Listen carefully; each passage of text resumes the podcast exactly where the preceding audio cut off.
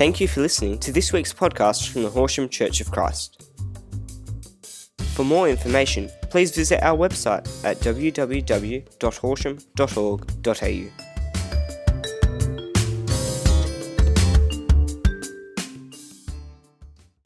Father, we want to be open to the presence, the comfort, the counsel, the guidance of your Spirit, who you have promised to be with us.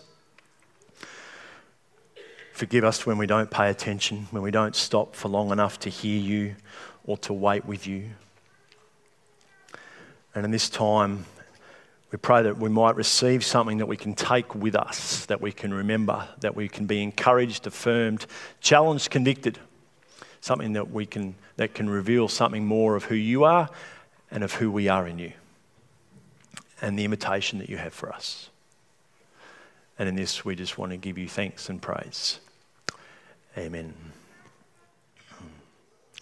So, if you've been a part of the Horsham Church of Christ for any length of time, you know that this is not my usual outfit. Um, already, I've had people saying, I must be a baptism service today. Well, if you're willing to hang around for three hours, we'll baptise someone. Um, uh, someone said they forgot the memo. They didn't get the memo that we were going casual Sunday. Um, it's funny, yeah. I mean, last couple of years, there has been a couple of years where I've worn the same outfit every Sunday, where I've worn the same pants and shirt because I hate getting up Sunday morning and trying to think about what I have to wear. It's not just ladies that have this problem, let me tell you. And I know because I've grown up in a house of ladies. Um, I've changed my clothes as many times as, many, as, as my girls have. Well, I don't understand a different outfit for a, a different a, a, new event. But anyway, um, so here I am apologising for my outfit because look, I know. Oh, look, I've been away with friends this weekend. I've been celebrating a mate's 50th birthday, and quite frankly, I couldn't be bothered taking my Sunday clothes, hanging them up, getting them dressed, sitting in the car, and coming back. I've come back just for you today. Um, yeah, all right. Yeah. Yeah, all right, all right. Yes. We still need to work on the clapping thing, don't we? A little bit like yeah, that was pretty good. Yeah, yeah. Now, some of you, some of you will remember today's outfit more than you will remember the message, because some of you are actually horrified. Some of you are horrified that my legs aren't fully covered, that I'm not wearing pants. Um, some of you are horrified that I'm not wearing a collared shirt. I, I, wear collared shirts most days when I'm at work because it helps me separate. I don't know what I'm going to do for the rest of the day because it helps me separate work from casual. So, because I'm in casual, I don't, I don't know whether I'm coming or going or Arthur or Martha. So, um, you know, so, but I want you to, I know the, the outfit is there because I wanted to say, look, I'm, I'm sorry. Maybe I said to someone this week, you know, oh, it's so hard to get up on Sundays. They were saying, you know, I just wish I could come in my pajamas. I say, come in your pajamas. So I've dressed down. If you want to come in your PJs, come in your PJs. Um, some of you are thinking, you don't want to see that, Simon. Well, maybe I don't, but. Um, Look, growing up, we had a very strong sense of uh, Sunday being a very different day. Remember those days? Uh, Sunday was very significant. Sunday was uh, special. Sunday was set aside. Sunday was set aside. Like I had one set of clothes that was Sunday. That was it. Um, and uh, our parents were very um, intentional and deliberate, and I would even argue strict. I don't Hope that's not too strong, mum and dad. Hi. Um, so, but uh, it was, except for the picnic Sundays, where we used to, now if you've been to York Street in Ballarat, we used to have a, a, a Sunday picnic service out at Kirk's Reservoir. And I, I remember being so excited about going to my mum. Can I wear my casual clothes? Can I wear my jeans to church? Because, you know, we're going to go and play cricket or football or British Bulldogs or whatever was allowed back in the good old days. And, you know, do I have to wear my Sunday best? No, Simon, you can just wear whatever you want today. Yes! So um, we were going to church. We had clothes just for Sunday. And even now, for me, there is a wrestle in my head and somewhat in my spirit. You know, there's days where I just get up and go, you know what? Oh, this is what I'd like. Um, so, look, I apologise. Um, but, the, you know, I, I, know the clothes that we wear on Sunday are not God, God ordained necessarily through Scripture. And I know there's a whole sense of coming before the King and presenting ourselves before the King. But there's also a challenge about coming as we are and coming as we feel. So, all of that to say, apologetics isn't about apologising for my clothes or my outfit, or you might be disappointed for my outfit. Apologetics isn't about apologising for the confusion or any hurt that's been caused. Um, apologetics isn't about actually apologising at all, but apologetics, oh, there's the apology, uh, is to have speech in one's defence of faith. So to be able to explain our faith to be able to give an understanding of it, to be able to give reasoned argument to it. It's to make an explanation for what you believe or to explain faith against the mistruths that others might say about it, and then to explain the kind of life that it calls us to live. That's what apologetics is. Some of you might have heard this word, some of you might have had this conversation, some of you uh, might have wondered about it. And this is essentially what it is making one's defense or one, uh, giving an explanation for your faith, making an explanation for what you believe. Now, some of us will say, well, that's easy, Simon, you just got to have faith. Yes, that's a great start, but perhaps we need to be a little bit more thoughtful and intelligent and considered and show a bit of maturity about our faith. Now, if you're new to the church, if you're new to exploring who Jesus is, whether you're here in the building, maybe you're watching online, this is a great opportunity and a great season to press deeper, a great series to press deeper into and to gain a deeper understanding and a deeper richness about some of the questions that you um, might have about the Christian faith. The reality is, because the Christian faith is taking a bit of a hit, has taken over a number of years, we can all talk about the disappointments that we've felt about the church or the ministers and the clothes they wear or what they did or didn't do or what they did or didn't offer at any given time. We can all express disappointment about the Royal Commission into sexual abuse, institutionalised abuse, all those kind of things. But um, I actually think there's a great opportunity in this time to express the hope that we have. And it's a great invitation in this season. But just some, just some reasons that we might struggle to declare hope or why people might be struggling with faith at the moment. Let's just start with the most, um, the one that's before us the most the invasion of Russia into Ukraine. I mean, it's absolutely madness. And I, like, it's just, it is insane. I don't have any other description for that with all my political know how and knowledge. Um, it's just madness, absolute madness. Um, there's civil war in 21 other countries throughout our, war the, uh, throughout our world at the moment. Civil war in 21 other countries throughout our world. So that's just starting. What about the Tal- remember those stories around Taliban taking over Afghanistan and seeing the people climb onto the US planes as they were trying to leave Afghanistan?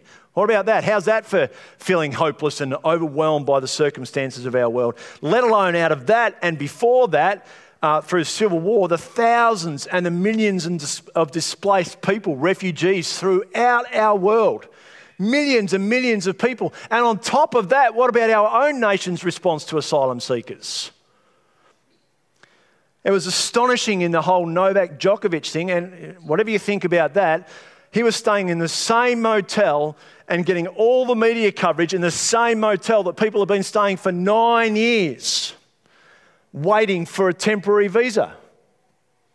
Comprehend that. And people in our media and people who went to protest for Novak Djokovic did not know. Sounds hopeless and overwhelming, doesn't it?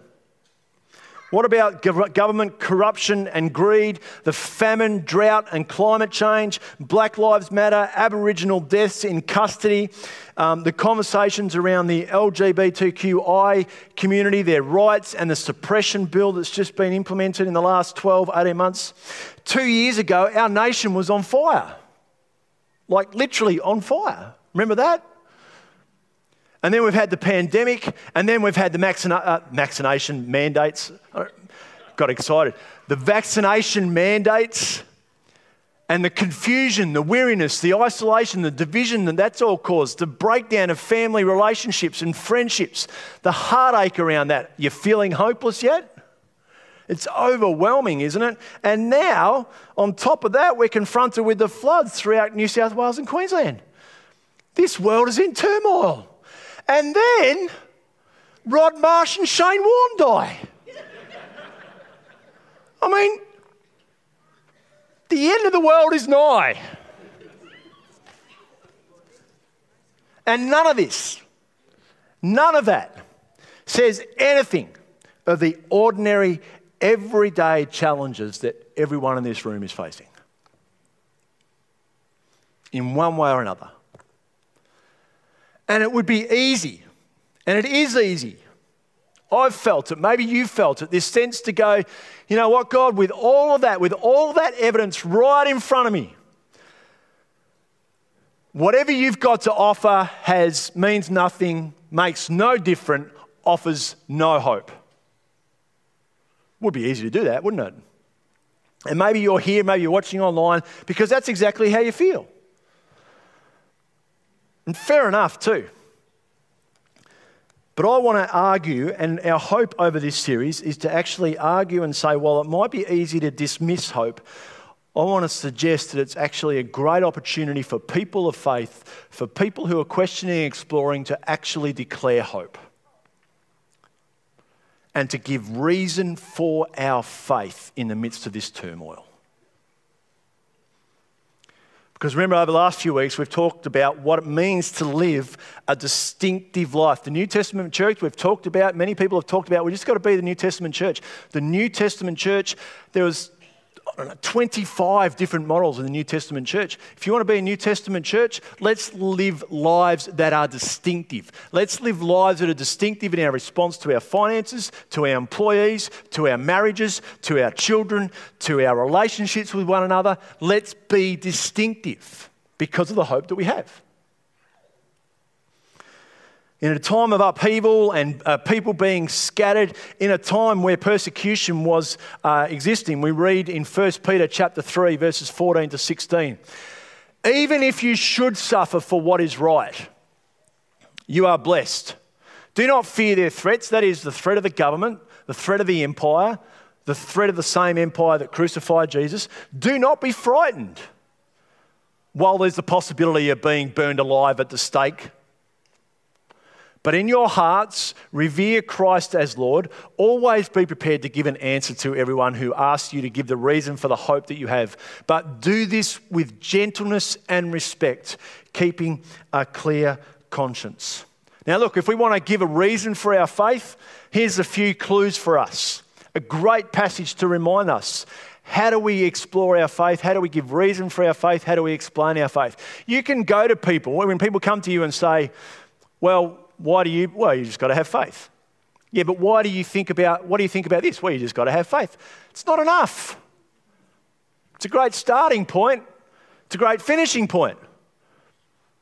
Faith is an important element. I don't want to undermine the nature of faith, the importance of faith. Faith indicates our trust in something beyond what we can see, into something what we believe and hope for is yet to come. It's another reality. We see another reality. But here are a few cues for us. Start with your heart first. Check your relationship with Jesus. Revere Christ as Lord. Revere Christ as Lord. And that would be a good starting place. If you're about to go in a decision making, if you're wrestling with relationship, if you're wrestling in any capacity, if you're wrestling with work or if you're wrestling with how you're being treated in any particular way, check yourself first. Jesus, what's happening in me? Jesus, what would it look like for me to surrender to you in this moment? My wife is annoying me, my husband is annoying, my kids are annoying me, my parents are annoying me, my colleagues are annoying me, my finance, finances are a mess. Oh, hang on a minute, what's out of whack in my spirit here, Jesus? What if we started there? And if that's, if that's where you get to today and you're already being slapped in the face, then stay in that. Because we do, we do so much, and I know because I do it. Why aren't people doing this? Why is it so complicated? Rah, rah, rah. And I can lose sight of actually, I need to revere Christ as Lord. If we want to give a reason for our faith, let's start with what's happening in our own relationship with Jesus. If this is the extent of our relationship with Jesus, it's pretty fragile. And we'll get to that a bit further on. Um, always be prepared to give an answer. Always be prepared to give an answer. Do you know what that means? That requires that you and I, if you're following Jesus, you need to do some work. Again, if our response or if our hope and our, uh, our level of maturity is dependent upon this moment, I don't know if you've worked this out after being in ministry here. There are moments where I stand up here and I step off the platform, I think, oh my goodness. I'm sure you've thought the same. Or you've walked away and thought, I don't know what he was on today. Or what, what was that? I didn't get anything out of that. That's right. Go and do your work. Because you're not going to stand, if you're wrestling with what it's going to look like before Jesus, Jesus isn't going to stand there and say, So, what do you think about your ministers that served at the Horsham Church of Christ?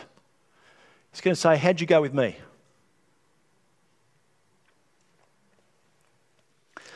Always, so this is about, um, and look, don't, don't get me wrong, we've got a huge responsibility and we'll be judged on it. Don't, I've got to answer the question too. Whoo-wee. Um, so there's some work that requires, we have to grow, we have to do some work. Whether reading scripture, that might be your starting place, whether sitting quietly and waiting for Jesus, whether going a bit extra into commentary reading or resource reading or reading another book all sorts of things. We've got to grow and mature. What also struck me, um, always be prepared, so revere Christ as Lord, always prepared to give an answer to everyone who asks you. Who are the people that you're in a relationship with? Who are the people of peace around you? Who are you the people of peace with? Not everyone will ask you, just take some pressure off. It's okay. But God, who can I be available to? Who, can, who, who will you want me to? And you're not going to tell everyone about Jesus. You know, it just might be you might give a different perspective, but slowly over time, you begin to introduce that distinctive way of life. When someone says to you, I'm having some real troubles with my boss, and you don't bag out your boss, but you say, Look, I can understand the frustrations there. How can we approach this differently? Or this is the things that I've learned because I'm a follower of Jesus. You know, we can, there's all sorts of creative ways. Use your personality to reflect on what it means to revere Christ as Lord so that you're ready to give an answer. But even about, you know, what, you know, do some thinking about all that list of things that I gave you 10 minutes ago. What do you think about that? Why do you have hope? What sustains you? You go and do some work on it. Write some stuff down. Write a 60 second elevator speech. Do some work. I feel like God's doing his work at the moment. Um, and do this with gentleness and respect. oh man, do we need an extra dose of that at the moment? Don't you think? Just with some gentleness and respect. And look, Every now and then, I know, and I'll say this metaphorically speaking, imagery speaking, we'd like to take a block of two by four and with an explanation. This is what I think of your idea. It's not helpful, is it? It's not helpful. With gentleness and respect. Now, that doesn't mean we don't do confronting work. That doesn't mean we don't speak truth. That doesn't mean we hide away from things. I'm not saying we become all soft and mushy gushy all the time. That's not what I'm suggesting. I don't think that's what Peter suggests. You can't be mushy gushy in a time of persecution, can you? but we've got the capacity to do it, all starting with checking our heart for, first. How we treat people is important. Um, and if you want to, if you want to model of this, look at Jesus. How many conversations? I think there's over 300 conversations where people came up to Jesus and said, Jesus, I'm hearing this, or this is how my brother reads it, or this is how we've heard about it. What do you say? And Jesus turns around to them and says, So what do you think? How do you read it? And there were plenty of people that walked away from Jesus, and he came back to God, his Father, and said, I'm about my Father's business. You don't have to agree with me, you don't have to follow me. That's okay. I know who I am and I'll stay true to that. And if we could teach our kids that, that'd be a huge transforming work in our community. He allowed people to disagree with him. He invited thought, he invited reflection, he invited response and exploration. God never invited blind faith. Jesus never instructed thoughtless faith.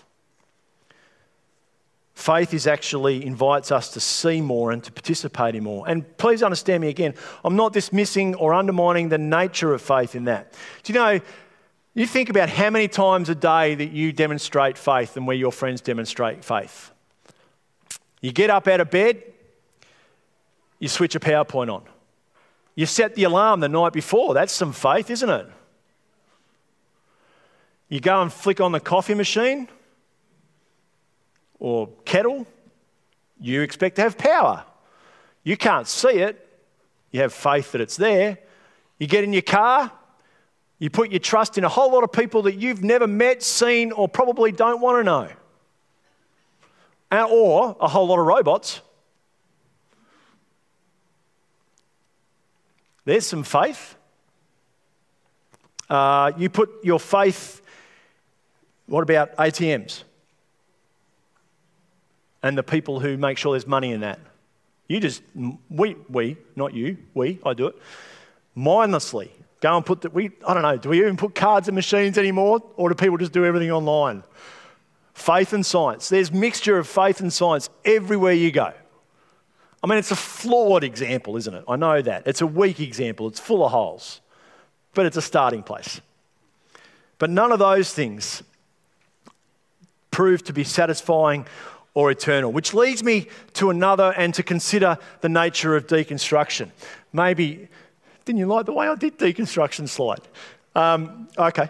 Um, people, when deconstruction, it becomes something that undoes or we pull apart everything that we've known or explored or thought about or we've been told. It's helpful to ask questions. Jesus asked questions. It's important that we ask questions. Why do I get dressed up on Sundays? I get dressed up on Sundays because it helps me separate work from casual, work from home. I get dressed up on Sundays because there is still something in me that says setting aside Sunday and making it valuable and important. There's still something of my parents' teaching in there that says this is important. So there's a deconstruction of it, but there's a sense where I've put it back together as well to reflect who I am and my personality and the way that I do that and my maturing. Deconstruction, asking questions about the reasons we do things, and this is why we're doing this series, is important. But I would also, um, because uh, I would also caution about what I've heard about deconstruction, what I understand is that deconstruction often means we just t- toss everything out and we just pick out the bits that make us a little bit comfortable and suit us. But deconstruction is actually an invitation uh, to go deeper and to mature if we're willing. The, and I would caution against becoming resentful, bitter, dismissive, and isolated in the conversation because deconstruction often points out the flaws in other people first or the experience that we've had rather than pressing into the heart of God and revering Christ as Lord. If you want to ask questions, that's fine. If you want to ask questions about whether God is actually Lord, okay. You've got to go on that journey. We've all got to go on that journey because at some point, every single one of us has to decide is this faith mine, or is it the faith of the minister, or is it the faith of the parents, or even the faith of my grandparents or my great grandparents? Who does this faith belong to? And the other warning I would have about that is you will have to do that multiple times in your life. Key moments in your life where you have to think about what your faith means. I can appreciate it can be really difficult to ask questions, and especially in a historical, conservative church at times, because we don't always feel safe to ask the questions. We either feel like we should know the answer or we've known the answer, but it's no longer sitting quite right. And we don't feel safe because other people might tell us, well, you've just got to have faith. Just get on with it. Put on a smile. Keep going. I remember being on a camp when I was a, uh, a younger boy and uh, being keen and uh, wanting to learn. And the speaker was telling a story, and, and, I've, got a, I've got a memory. It's about Jesus feeding the thousands, and he and he asked the question and uh, about I can't I can't really remember what the question was. I can't even really remember you know, the answer. I put up my hand. I, he pointed at me. I gave him the answer, and he just flat out said, "No, you're wrong." And as he kept walking away, and aren't you the preacher's kid? It's not that funny, actually. Because as we grow into adulthood, that's exactly how we feel when we ask our questions.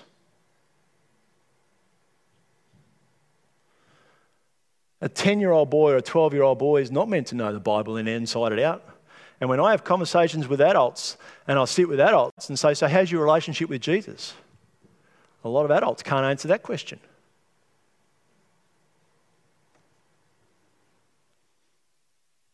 So, how do we engage? Look, people are going to ask questions. Don't be a jerk. Don't be obnoxious. Check your heart with Jesus first. If you have reason for your faith, or if you maybe you've explored that question, or maybe you haven't explored that question, there's no reason to be obnoxious about it. Just love people first. Are we okay? Hebrews which is a hard letter to read, but some good stuff. Good stuff. In fact, Hebrews chapter 5, verse 12. Though by this time you ought to be teachers, you need someone to teach you the elementary truths of God's word all over again. You need milk, not solid food. Again, highlighting that sense. Guess who's responsible for the growth and maturity of your faith? Just have a guess, a wild guess. I'm as responsible for my growth and maturity. I've got an extra responsibility for your growth and maturity, but actually, we're all just as equally responsible. And that's, that, in, that's incidentally not that I can just go and do what I want. I've, community is important in that growth. Not, again, don't, it's not about isolation.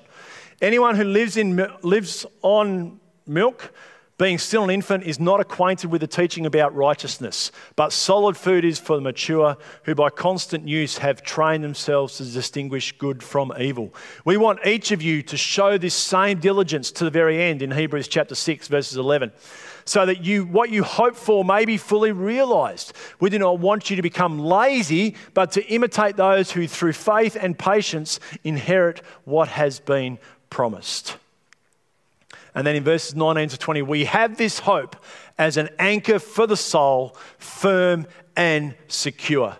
It enters the inner sanctuary behind the curtain where our forerunner, Jesus, has entered on our behalf. He has become a high priest forever. Here, let me sum up these verses in Hebrews for you. There is the work of Christ, and there is the work of the people.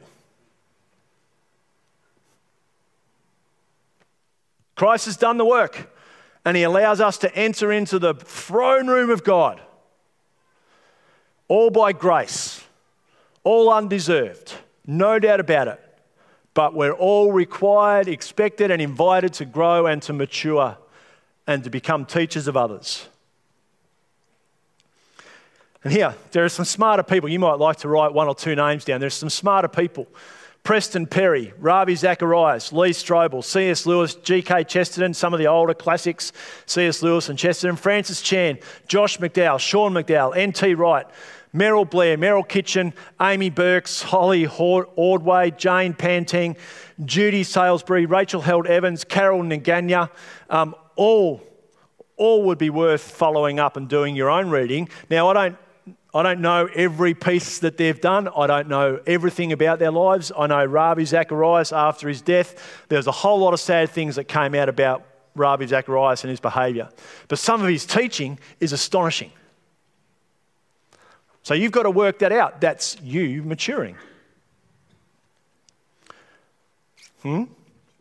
Chew on the meat, yeah, and spit the rest out.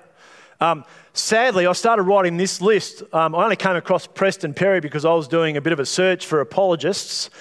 Um, and I started writing this list, and I thought, Simon, there's no women. And I actually found an article that said, Where are all the women in doing the work in the apologetics field? And it's a pretty new thing, actually. So, this is some of the research that I've done to give some names and offering to you. And those people are a lot smarter than me.